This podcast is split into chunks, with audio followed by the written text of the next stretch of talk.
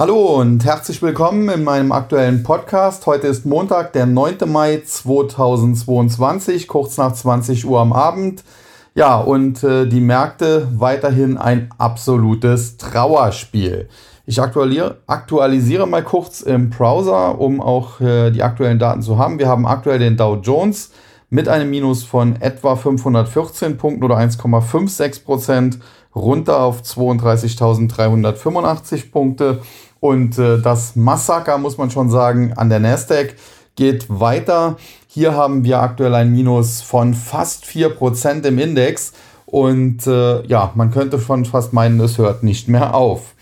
Das Problem an der Sache ist aber, und ich hatte ja auch im letzten Video extra und explizit mich auch an die ganzen Neulinge gerichtet, um äh, denen eben klarzumachen, dass das noch viel tiefer gehen kann, als man sich das vielleicht jetzt äh, vorstellen kann oder zu vorstellen vermag.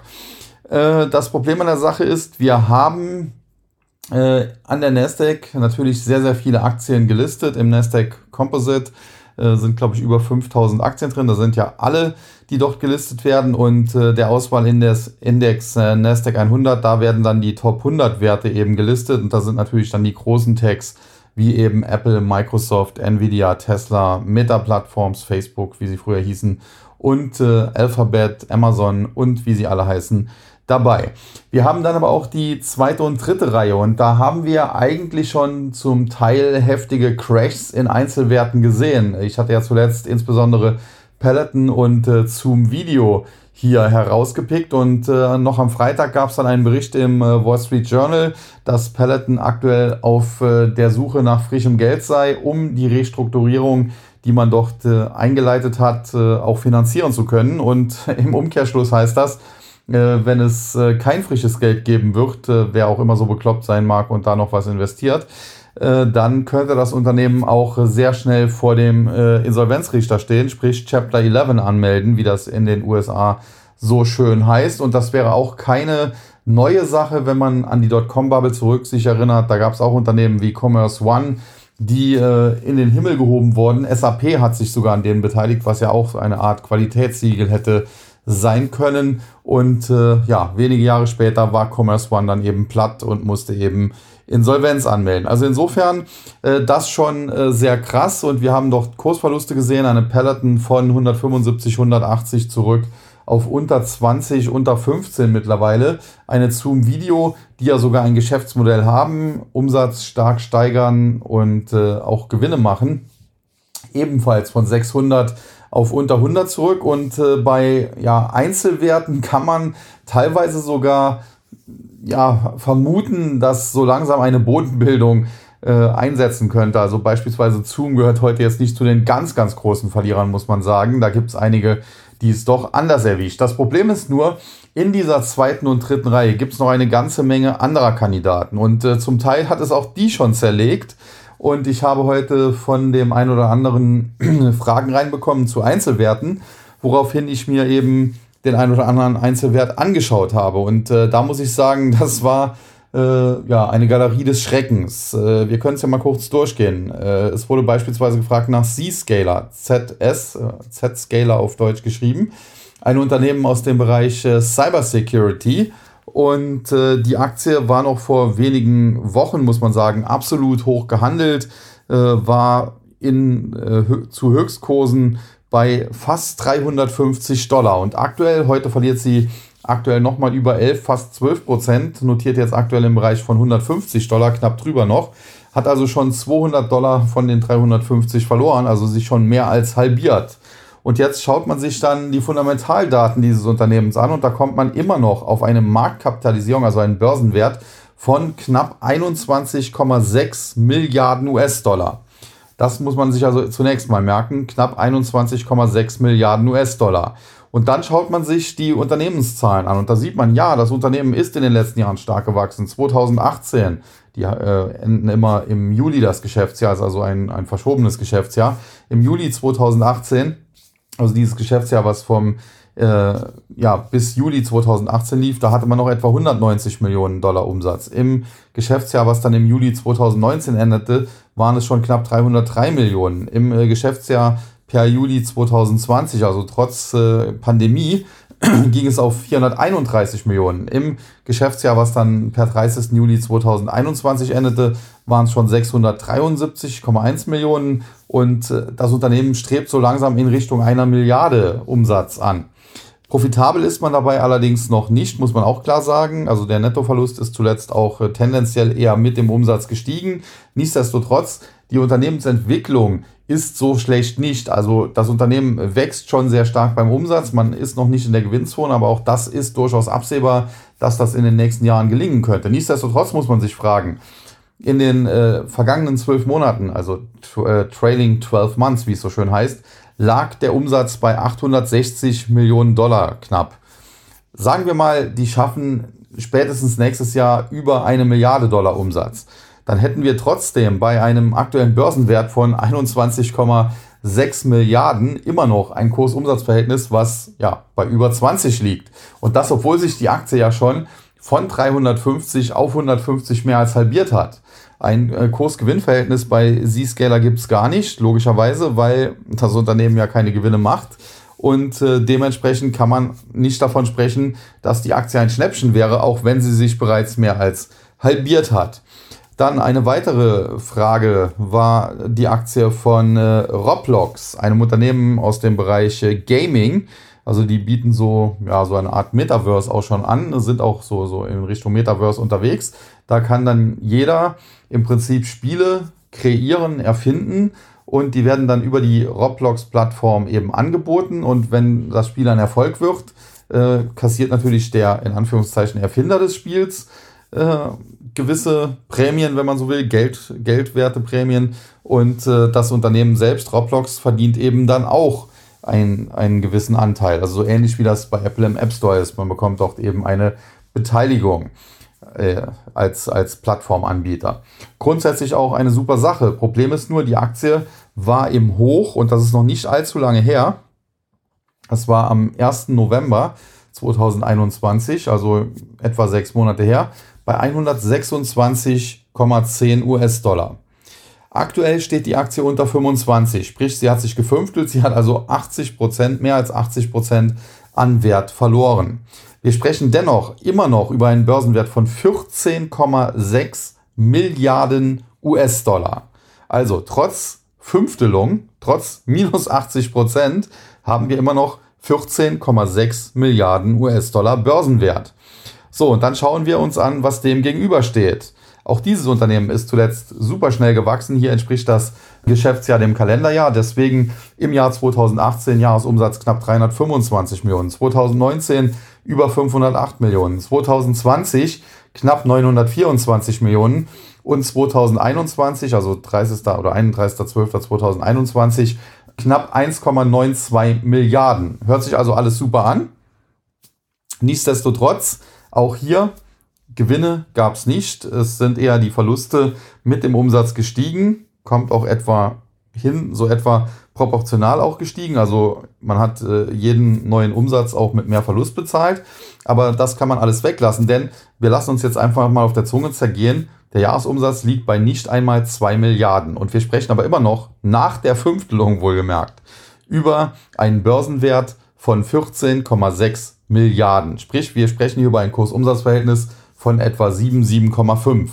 Das ist jetzt natürlich nicht mega absurd. Es gab in der Vergangenheit noch absurdere Bewertungen, aber man sagt eigentlich so im Allgemeinen, also Kursumsatzverhältnis so im, im Wachstumsbereich, vielleicht so zwei bis drei, vielleicht auch mal vier, bei ganz, ganz tollen Unternehmen, vielleicht auch mal fünf bis acht. Aber das müssen dann schon absolute Burner, absolute Marktführer sein, die entweder bereits Gewinnmaschinen sind oder zumindest wo in Aussicht steht, dass sie zu Gewinnmaschinen werden. Bei Roblox kann das durchaus sein, dass das mal eine Gewinnmaschine wird. Also ich möchte auch die Aktien jetzt hier an dieser Stelle nicht alle schlecht reden. Das Problem ist nur, selbst jetzt nach dieser Fünftelung im Aktienkurs steckt da ja bei einem Kursumsatzverhältnis von etwa 7,5 immer noch jede Menge Fantasie drin, denn die Fantasie ist eben, dass das Unternehmen in Zukunft erstens weiter stark wächst beim Umsatz und irgendwann dann eben zu einer Gewinnmaschine wird. Das aber ist keineswegs gesichert. Das muss ja nicht so sein. Also es kann sein, dass Roblox zwar weiter gut wächst, aber nicht so viel Gewinn macht, wie, wie man vielleicht äh, heute noch denkt, weil vielleicht äh, neue Wettbewerber in den Markt kommen, oder weil irgendwelche Spieleentwickler sagen, warum soll ich das auf Roblox machen und denen dann noch eine Beteiligung gönnen? Ich kann das ja vielleicht auch in Eigenregie machen. Auch da also sehr, sehr hohe Bewertung. Dann haben wir eine Aktie aus dem äh, Katie Wood-Universum, Twilio, nach der ich gefragt wurde. Die Aktie heute erstmals seit längerer Zeit unter 100 Dollar gefallen. Damit Börsenwert aktuell um die 18 Milliarden. Also aktuell bei Kursen von 100,38 liegt äh, der Börsenwert bei 18,24 Milliarden US-Dollar. Und was bekommt man hier? Nun, einen Jahresumsatz von äh, zuletzt per 31.12.2021 2,84 Milliarden, der allerdings jetzt nicht mehr so stark wachsen soll, denn äh, im, im laufenden Geschäftsjahr, da wird es jetzt eben kein Umsatzwachstum von 60 Prozent und mehr wie in der Vergangenheit mehr geben, sondern das wird deutlich gediegener sein. Das kann vielleicht so Richtung 20, 25 Prozent sich abschwächen. Hinzu kommt auch hier, Gewinne gibt es nicht. Zuletzt hat man fast eine Milliarde Verlust gemacht mit dem äh, Jahresumsatz von etwa 2,84 Milliarden US-Dollar und wie gesagt, äh, ein Börsenwert immer noch von 18 Milliarden. Sprich, wir haben auch hier ein Kursumsatzverhältnis was so in Richtung 6 geht.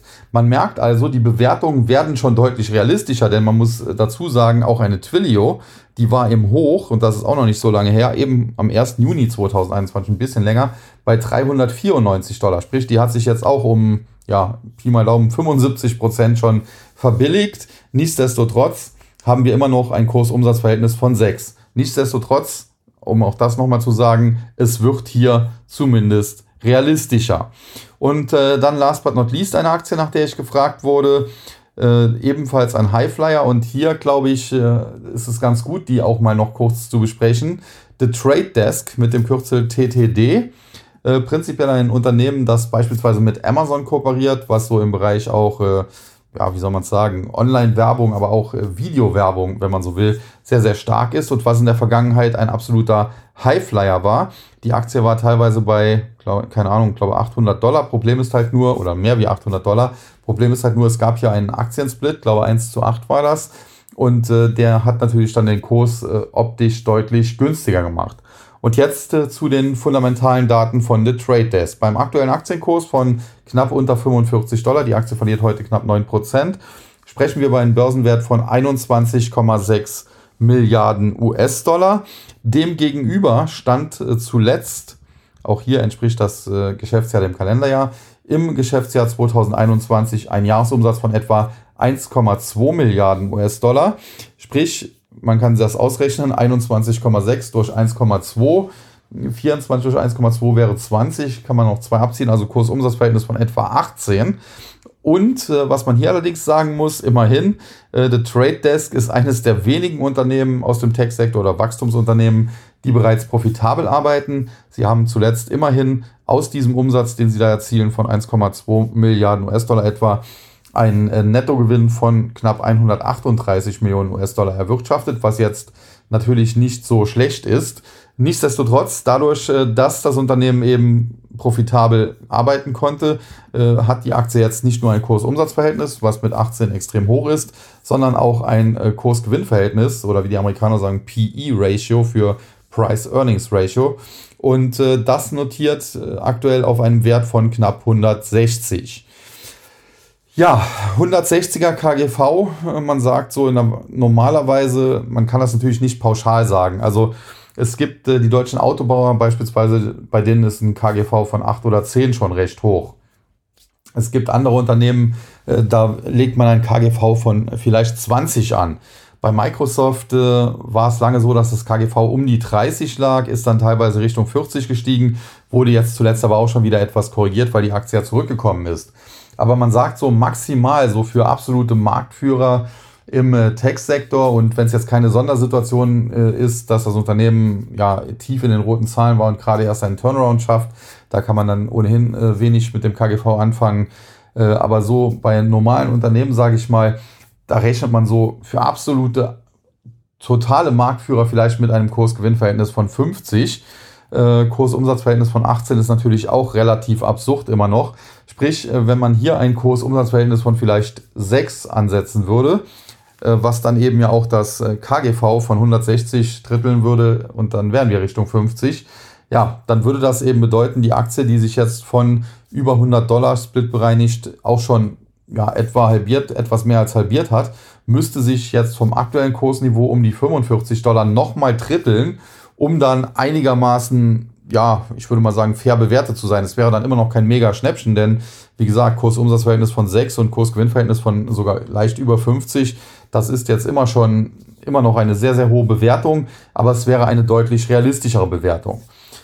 Und da sehen wir eben, was es für absolute Exzesse aufgrund dieser Gelddruckerei der Notenbanken gab. Und diese absoluten Exzesse auf der Oberseite, die wir gesehen haben, die wurden in einem ersten Schritt, insbesondere in der zweiten und dritten Reihe, zum Teil ja schon korrigiert, noch nicht äh, komplett, wie man jetzt bei diesen Beispielen ja gesehen hat, aber doch auch da gibt es ja zum Teil schon heftige Verluste. Also eine Roblox mag immer noch zu teuer sein, aber 80 Prozent hat sie schon verloren.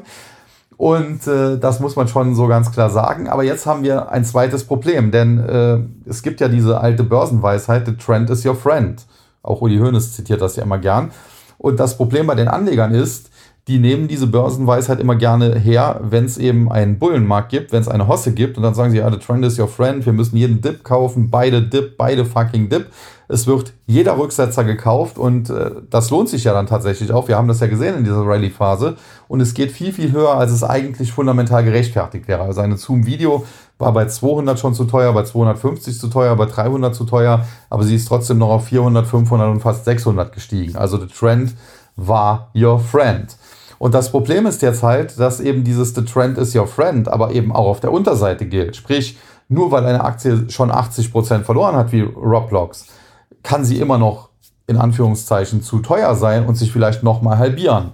Und da kommt jetzt der Spruch von, ich glaube, es war Daniel Löb, dieser bekannte Hedgefondsmanager, ins Spiel, der eben einfach mal gesagt hat, eine Aktie, die 90% verliert oder verloren hat, ist auch nur eine Aktie, die 80% verloren hat und sich dann nochmal halbiert hat. Und das ist rechnerisch genau richtig. Nehmen wir an, eine Aktie kostet 100 Euro oder 100 Dollar.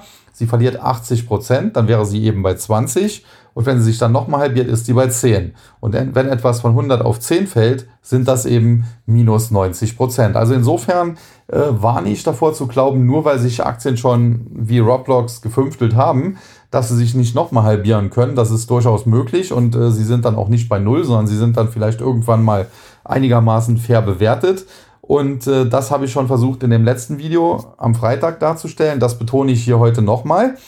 Das ist eine ganz, ganz wichtige Sache, auf die man auf jeden Fall äh, ja, seinen Fokus legen muss, denn das war genau mein Problem am neuen Markt. Damals eine Intershop, die haben mir einen 320er BMW finanziert.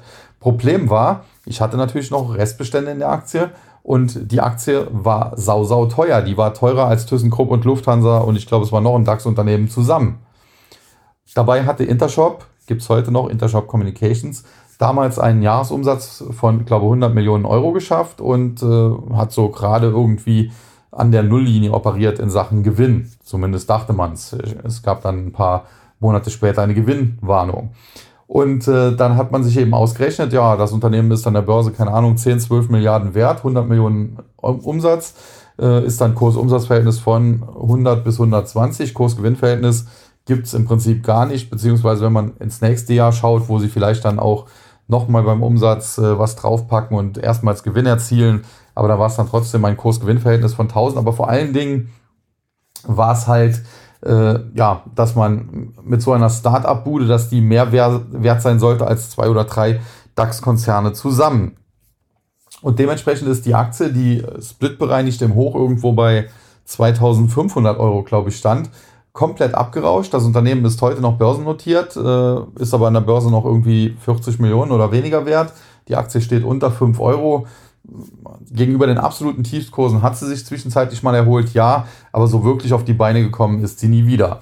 Das heißt, was man ganz klar sagen muss, ist, äh, so eine Marktbereinigung, wie wir sie derzeit sehen, ähm, die ist natürlich zunächst mal von der Federal Reserve in erster Linie initiiert und die ist prinzipiell auch gesund, weil massive Überbewertungen abgebaut werden. Es ist aber gefährlich zu glauben, dass jede Aktie, egal wie tief die jetzt gefallen ist, wenn da etwas äh, von 300 auf, auf, auf 20 fällt, dass sie irgendwann quasi so eine Art natürlichen Boden hat, von wo aus es dann nur nach oben geht und äh, dass sie auf jeden Fall wieder, vielleicht nicht ganz die alten Allzeithochs wieder sieht, aber zumindest mal vielleicht die Hälfte des alten Allzeithochs wieder sieht und so weiter. Und dass man dann ja garantiert irgendwie 10-Bagger oder 20-Bagger oder sonst was in seinem Depot hat. Nein, es gibt eben auch Fälle wie Commerce One, die zum Insolvenzrichter gehen und dann fällt der Aktienkurs auf Null. Und das ist auch so eine Sache, wo die Indizes ein bisschen täuschen.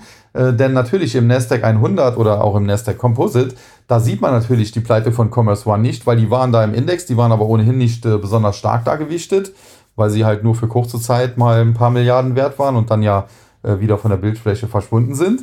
Und die wurden dann irgendwann halt delistet und es kamen andere Aktien dafür in die Indizes rein. Und äh, ja, von Commerce One wissen heute nur diejenigen, die äh, wie ich damit auf die Nase gefallen sind. Also insofern, auch das äh, sollte man ganz klar zur Kenntnis nehmen. Äh, nur weil eine Aktie schon stark gefallen ist, äh, heißt das nicht, dass es wieder nach oben geht. Deswegen habe ich im letzten Video auch gesagt oder im, im, im letzten Podcast auch gesagt, dass man schon sich auch die Geschäftsmodelle anschauen muss, ob das tragfähige Geschäftsmodelle sind. Bei Peloton sehe ich persönlich das nicht so, aber das ist natürlich auch immer eine subjektive Einschätzung. Und dann muss man eben äh, schauen, wie sieht denn die fundamentale Bewertung aus. Und dann muss man eben auch schauen, der Markt ist derzeit natürlich genauso psychologisch nach unten getrieben, wie er vor ein, anderthalb Jahren psychologisch nach oben getrieben war, so wie damals nach oben übertrieben wurde, wird jetzt nach unten zum Teil vielleicht auch untertrieben. Das Problem ist nur, die Psychologie, die lässt sich nicht berechnen. Das heißt, wenn ich zum Beispiel im letzten Podcast gesagt habe, Zoom Video ist für mich der fundamental faire Wert um 80 Dollar, dann habe ich ja auch erklärt, es kann durchaus trotzdem sein, dass die noch auf 40, 30 oder 20 fällt, weil, ja, Psychologie, alle Angst haben. In, äh, in der Hochphase hat jeder gedacht, es gibt keine Geschäftsreisen mehr, die Pandemie geht nie vorbei und Zoom wird zu, zur neuen Alphabet, zur neuen Google. Und in anderen Zeiten wie jetzt glaubt man dann eben vielleicht, die gehen pleite, obwohl das bei Zoom, wie gesagt, aus meiner Sicht nicht der Fall sein wird. Insofern, äh, wie gesagt, ist es auch ganz essentiell, sich da die richtigen Aktien rauszupicken. Wenn man sich da sieben, acht verschiedene rauspickt, und das ist auch der Grund, warum es sieben, acht verschiedene sein sollten, dann wird mit Sicherheit vielleicht auch einer dabei sein, wo man sich ver verkalkuliert, wo man äh, denkt, ja, das ist ein gutes Geschäftsmodell und es ist am Ende doch nicht. Und äh, vielleicht wird das der totale Rohrkrepierer und äh, die gehen pleite und man hat doch einen Totalverlust. Aber es wird bei sieben, acht Einzelwerten sicherlich auch einer dabei sein, ja, ich sag's jetzt mal so ein bisschen plakativ, äh, die nächste Alphabet, die nächste Amazon, der sich verzehnfacht, verzwanzigfacht oder sonst was. Und äh, das wiegt das Ganze dann auf. Das heißt, äh, wenn man tatsächlich sieben, acht verschiedene Einzelwerte nimmt und jetzt nicht komplett daneben liegt, und da würde schon viel Pech dazu gehören, äh, dann wird man damit auf längere Sicht zumindest ein, ein, eine gute Performance einfahren. Natürlich vielleicht nicht die absolute Top-Performance, äh, aber eben auch nichts anderes. Die Alternative wären halt wirklich dann ETFs die halt äh, den, den Index tracken, beispielsweise auf den Nasdaq 100. Auch das ist ja durchaus möglich. Hier muss man dann aber sagen, äh, hier ist es dann ganz wichtig, dass man durchhält, denn äh, es ist grundsätzlich so, Sparpläne sind deswegen gut, weil wenn ich zum Beispiel jeden Monat 100 Euro, sagen wir mal, äh, in so einem Sparplan auf einen äh, Nasdaq 100 ETF habe und das wirklich immer so laufen lasse, dann kaufe ich ja, wenn der Index hoch steht, automatisch, weil der Betrag ja gleich bleibt, weniger Anteile, als wenn der Index sich zum Beispiel halbiert hat, dann kaufe ich ja automatisch doppelt so viele. Das heißt, ich kriege dann automatisch, nur wenn ich das Ganze konstant halte, aber dann halt auch in der Krise wirklich konstant halte, kriege ich einen schönen Cost-Average-Effekt ein. Das Nonplusultra wäre natürlich zu sagen, okay, der Markt ist jetzt, äh, wie wir das ja äh, bis vor ja, Ende letzten Jahres hatten, der Markt ist jetzt schon sehr, sehr stark gelaufen, heiß gelaufen, hat sich verdoppelt. Äh, jetzt sind wir eher hoch, jetzt äh, fahre ich meine Sparpläne vielleicht mal kurzfristig ein bisschen zurück, gönne mir vielleicht auch mal ein bisschen was, fahre mal in Urlaub oder sonst irgendwas, gehe mal ein Konzert gucken. Oder gut essen oder weiß der Geil was. Oder kaufe mir ein neues Auto, je nachdem, es kommt ja auch immer drauf an, weiß ja nicht, äh, wie viel Geld der Einzelne hat. Für den einen äh, ist vielleicht schon ein Essen ein gewisser Luxus, der andere muss sich da erst einen Urlaub oder ein Auto gönnen. Aber sei es wie es sei, das hätte man dann machen können. Und jetzt käme dann eben die Phase. Noch sind wir nicht äh, ganz unten vermutlich.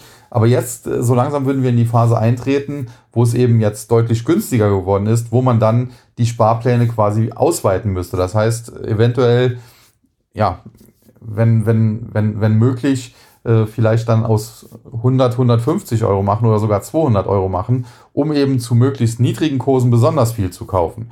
Leider machen die meisten Anleger es falsch, äh, kaufen nämlich äh, ganz besonders gerne teuer und äh, ja, setzen dann in solchen Phasen vielleicht sogar die Sparpläne aus und kaufen dadurch nichts. Äh, Im Index, wie gesagt, hat man das Problem nicht, äh, dass es dort einen Totalausfall gibt, weil äh, dann wäre wirklich Weltuntergang. Also man muss ja sehen, im Nasdaq 100 sind Firmen wie Alphabet, Google, wie Amazon, wie Microsoft, wie Nvidia, wie Tesla, alle, die ich ja genannt habe, diese Big Techs. Und wenn dieser Index auf Null fallen würde, würde ja bedeuten, ja, im Prinzip jede einzelne diese, die, diese Aktien müsste auf Null fallen. Und das ist dann doch schon sehr unwahrscheinlich. Es kann also sein, dass eine Tesla vielleicht immer noch zu teuer ist und sich halbiert, aber dafür stabilisiert dann eine Microsoft oder eine, eine Alphabet irgendwann den Index. Und äh, wie gesagt, das muss man mal sehen.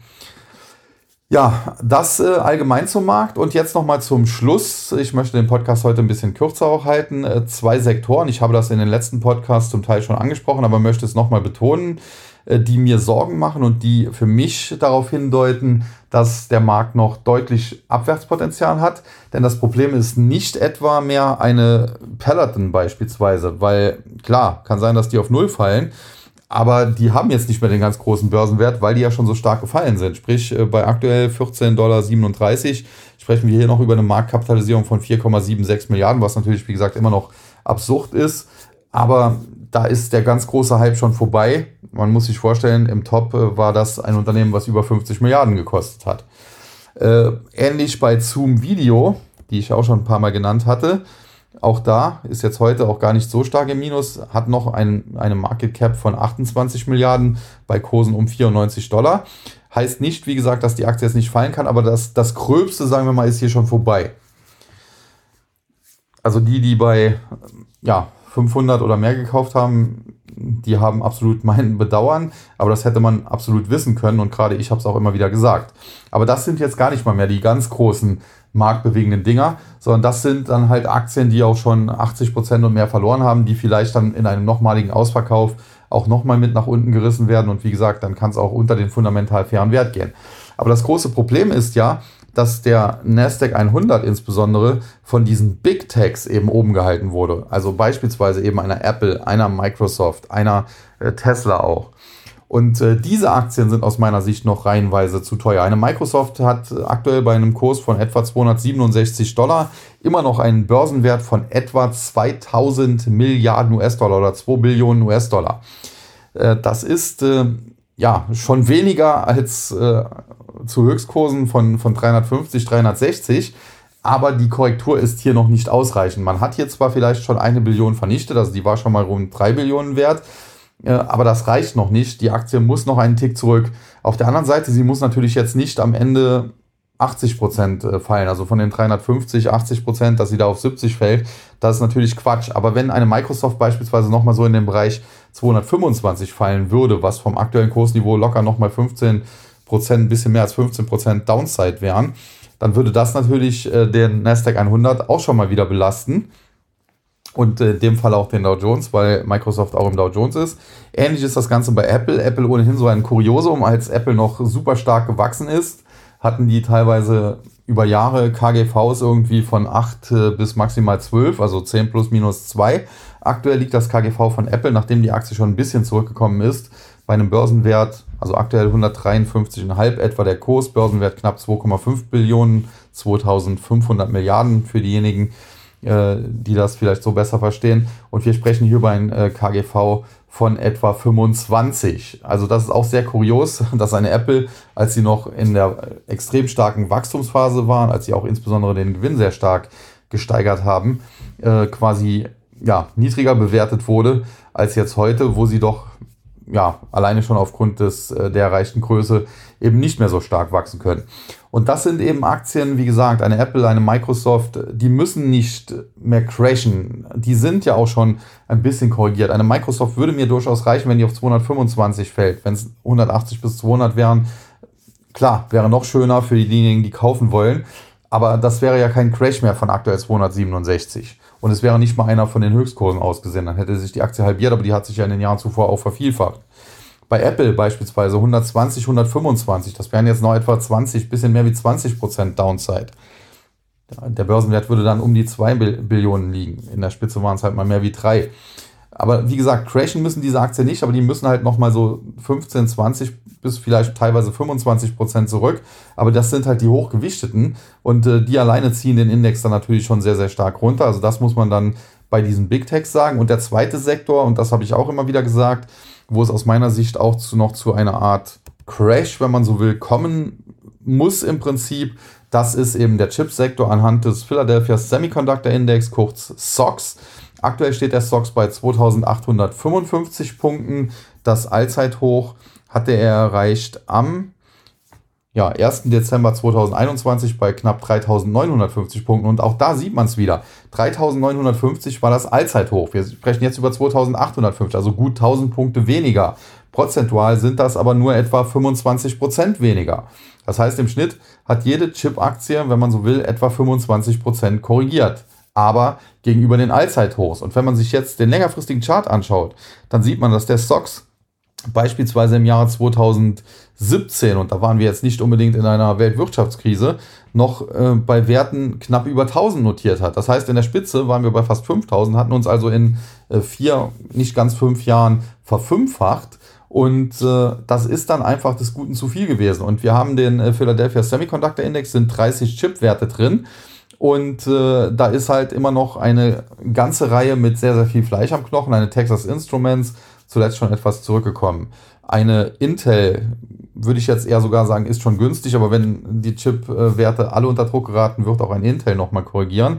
Und dann haben wir natürlich solche Geschichten wie KLA Corporation, früher KLA Tankor, äh, Qualcomm. Das sind zum Teil wirklich gute Unternehmen, wo es mir teilweise in der Seele wehtut, äh, dort auf fallende Kurse zu spekulieren. Aber was soll man machen, wenn die Bewertungen eben zu hoch sind? Und äh, das Paradebeispiel, einer zu hohen Bewertung, ich hatte das in dem letzten Podcast auch schon angesprochen, ist natürlich AMD. Ich hatte dazu am letzten Freitag auch was geschrieben, denn ich habe zwei Werte aus dem SOX, also beides Chip-Unternehmen, miteinander verglichen, nämlich LAM Research, LAM Research gegenüber AMD. Warum? Äh, vom Geschäftsmodell her sind die nicht unbedingt gleich, weil LAM Research ist eher so ein Zulieferer, der Maschinen baut, die dann eben zur Chipproduktion gebraucht werden. Und AMD kennt ja jeder, Grafikchips oder auch Computerchips, also dann eher so ein ja, Chip-Entwickler. Produzieren lassen sie ja dann meistens in Asien. Und äh, AMD hat im letzten äh, Jahr, also AMD hat, glaube ich, auch ein gebrochenes Geschäftsjahr. Deswegen habe ich es extra umgerechnet. Also im Jahr 2021, ich habe das für beide gleich gerechnet, hatte AMD einen Jahresumsatz von, glaube ich, 16,3 Milliarden US-Dollar knapp, nicht ganz. Und Lam Research 16,7, also ein Tick mehr. Äh, AMD hat daraus 3,17 Milliarden Gewinn, Nettogewinn gemacht. Äh, Lam Research war etwas besser, hatte 4,7 Milliarden etwa, also durchaus deutlich mehr. Aber beim Börsenwert liegt Lam Research, die ich ohnehin auch für in Anführungszeichen noch zu teuer halte, äh, bei 65 Milliarden und eine AMD lag, heute fällt sie jetzt deutlich, aber am Freitag noch bei 150 Milliarden. Und da kann man sich natürlich schon fragen, warum ein Unternehmen wie AMD, äh, was in etwa vom Jahresumsatz her vergleichbar ist, aber weniger Gewinn aus dem Jahresumsatz holt, äh, mehr als das Doppelte kosten soll wie Lam Research an der Börse. Auch das ergibt keinen Sinn, auch wenn ich natürlich weiß, und äh, das Feedback könnt ihr euch sparen, an der Börse wird die Zukunft gehandelt und äh, das war im Prinzip die Gegenwart oder sogar die, die kurzfristige Vergangenheit. Und wenn ich natürlich auch weiß, AMD hat Silings übernommen und AMD will den Umsatz im aktuellen Geschäftsjahr um 60 Prozent auf, äh, ich glaube, 26,7 Milliarden steigern. Alles gut, alles geschenkt, alles bekannt. Ich sage ja auch nicht, äh, dass AMD auf Null fallen muss oder so. Nur wenn man mal den Status quo vergleicht und dann halt sieht, dass eine AMD 150 Milliarden wert war und eine Lam Research eben 65 Milliarden äh, bei etwa vergleichbaren Jahresumsätzen in 2021 und äh, sogar höheren Margen und höheren Gewinnen bei Lam Research, da kann man doch schon so ein bisschen auch rauslesen, dass die Relationen da nicht so ganz mehr gestimmt haben. Ja, und äh, das ist dann eben das große Problem. Die Relationen, die stimmen eben nicht. Und äh, jetzt äh, lässt eben die Federal Reserve dadurch, dass sie die Geldpolitik deutlich weniger äh, offensiv gestaltet, als das in der letzten Zeit äh, meistens der Fall war. Eben Luft aus dem Markt und äh, das hat jetzt so langsam schon crashartige Züge. Auch die Kryptos brechen heute auf breiter Front ein. Alles, was spekulativ ist, bricht besonders stark ein, aber prinzipiell gibt es wenig, äh, wo man sich verstecken kann, außer vielleicht ganz defensive Aktien. Eine Kraft Heinz beispielsweise die liegt heute sogar leicht im Plus. Eine Mondelez, also solche Werte, die aber ohnehin schon in den letzten Tagen und Wochen äh, den Markt etwas outperformt haben, weil es eben defensive Werte sind. Nach dem Motto gegessen und getrunken wird immer auch eine Coca-Cola beispielsweise, zeigt sich ja schon seit längerer Zeit sehr, sehr stark. Und äh, ja, der Tech-Sektor lässt eben ganz besonders äh, viel Luft ab, weil dort auch eben ganz besonders viel Luft drin war, aber weil die Werte eben auch spekulativer sind. Und jetzt ist halt die große Frage, die sich viele stellen, wie geht das Ganze weiter? Und äh, da bleibe ich dabei, solange die Federal Reserve an ihrem Kurs festhält, wird das noch äh, eben weiter nach unten gehen. Es wird allerdings auch mal Erholung geben. Intraday hat schon äh, die ein oder andere eingesetzt, wurde heute allerdings meistens abverkauft, aber es kann durchaus auch mal sein, morgen Turnaround Tuesday, äh, dass es da auch mal 200, 300 Punkte an der Nasdaq wieder nach oben schießt. Ich warne allerdings derzeit davor, ja, äh, sich dann selbst wenn es mal über mehrere Tage nach oben geht, sich davon blenden zu lassen. Die Welt ist nicht wieder rosarot. Tendenziell die Federal Reserve hat den Markt auf Liquiditätsentzug, auf Geldentzug äh, gesetzt. Das führt eben tendenziell zu fallenden und das Ganze wird noch weitergehen. Jetzt ist aber am Ende immer die Frage, wie weit geht's? Und da muss man sagen, von den Aktien her oder auch von den Kryptos her kann man es kaum sagen, weil das ein psychologisch getriebener Markt ist. Wie gesagt, nach oben war ja dasselbe. Eine Zoom war auch bei 200 oder 300 schon zu teuer, aber stieg aber noch bis fast 600. Oder eine Peloton war niemals 175 oder 180 Dollar wert, ist aber trotzdem dahin geklettert. Und äh, genauso kann es eben nach unten sein. Aber was muss denn passieren, damit der Markt einen Boden bekommt? Ganz einfach, die Federal Reserve muss ihren geldpolitischen Kurs wieder etwas lockern. Jetzt ist aber die Frage, wie will sie das tun? Bei den Zinsen muss man sagen, hat der Markt im Prinzip schon alles vorweggenommen. Wenn, wenn ich mir anschaue, die, äh, US Treasuries, äh, die lagen heute schon, ich glaube, die sind Richtung 3,2% schon gelaufen. Ich gucke mir gerade aktuell mal an, wo sie jetzt stehen, 3,12. Also die schwanken auf jeden Fall oberhalb von äh, 3%. Und äh, zum Jahresende hat eigentlich beispielsweise Jerome Paul eigentlich anvisiert, dass äh, der Leitzins nur bei 2,5 liegen würde. Also da könnte es sogar positive Überraschungen geben, dass die Federal Reserve nicht so restriktiv äh, die Zinsen erhöht, wie das derzeit äh, gespielt wird. Man hat ja zuletzt auch äh, eine positive Überraschung in dem Sinne erlebt, als äh, das für das Juni-Meeting äh, einen 75-Basispunkt-Schritt nach oben äh, im Prinzip fest eingepreist war und Paul dann gesagt hat, ja, das äh, steht eigentlich nicht auf unserer Agenda. War übrigens auch ganz interessant, daraufhin dann die äh, entsprechenden Futures zu beobachten. Nachdem, also die, bevor diese, diese Pressekonferenz von Paul war, lag die Wahrscheinlichkeit für einen 75 Basispunkt Zinserhöhung im Juni bei über 90 Prozent. Nachdem er das dann quasi ja, vom Tisch genommen hat, äh, fiel die Wahrscheinlichkeit in Richtung 70 Prozent zurück, was aber immer noch eine sehr hohe Wahrscheinlichkeit ist, muss man auch sagen. Also viele Anleger haben ihm nach wie vor nicht geglaubt und inzwischen ist sie wieder in Richtung 90 Prozent äh, geklettert oder sogar über 90 Prozent gestiegen. Das heißt, die Anleger ja, glauben ihm das nicht so ganz, aber wie gesagt, das sei mal alles dahingestellt, ob die Leitzinsen jetzt am Ende des Jahres äh, bei 2,5 oder 3 oder vielleicht sogar 3,5 Prozent liegen. Das ist insofern nicht mehr so ganz kriegsentscheidend, weil da eben am Anleihenmarkt schon sehr, sehr viel vorweggenommen wurde. Was den Anlegern aber definitiv nicht passt, ist dieses gleichzeitige Quantitative Tightening, was die Federal Reserve macht. Und äh, da hat sie ja auch schon so ein bisschen zumindest zurückgerudert. Man hat ja ursprünglich gesagt, ja, 95 Milliarden pro Monat. Jetzt hat man gesagt, okay, die ersten drei Monate machen wir erstmal nur die Hälfte. Nur die Antwort des Marktes darauf oder die, der Anleger am Markt ist ganz klar. Äh, die Kurse fallen wie ein Stein. Man muss auch sagen, am Mittwoch, äh, dass da nach oben geschossen ist, das haben sich wahrscheinlich einige der Big Boys der Fondsgesellschaften BlackRock und Co., die haben sich vor Lachen äh, kaum mehr eingekriegt, weil das war eine absolute Deppen- oder Idioten-Rallye. Das konnte nicht nachhaltig sein. Äh, grundsätzlich solche extremen Kurssprünge sind sowieso meistens nicht nachhaltig, erst recht in einem solchen Marktumfeld.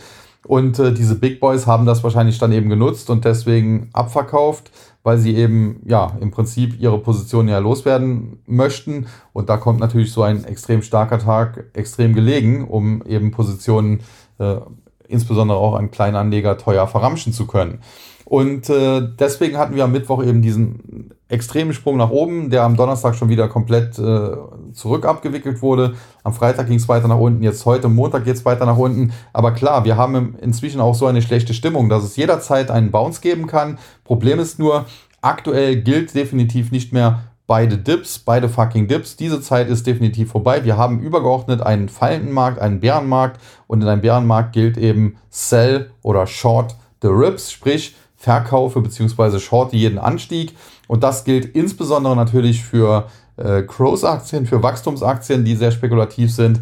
Aber es gilt natürlich beispielsweise auch für Kryptowährungen. Und auch da hatte ich beispielsweise in meinem äh, Technologieaktien- und Krypto-Trading-Service am Wochenende zum Muttertag passend sogar eine Eiswarnung ausgesprochen, dass wir jetzt also in ganz extrem kalte Gefilde kommen, sprich, dass es jetzt nochmal extrem nach unten gehen kann. Und das war im Prinzip goldrichtig, denn als ich diese Warnung abgesetzt hatte, da stand der Bitcoin noch bei 35.000. Aktuell geht er schon in Richtung 30.000 und äh, Altcoins hat es zum Teil noch deutlich mehr zerrissen.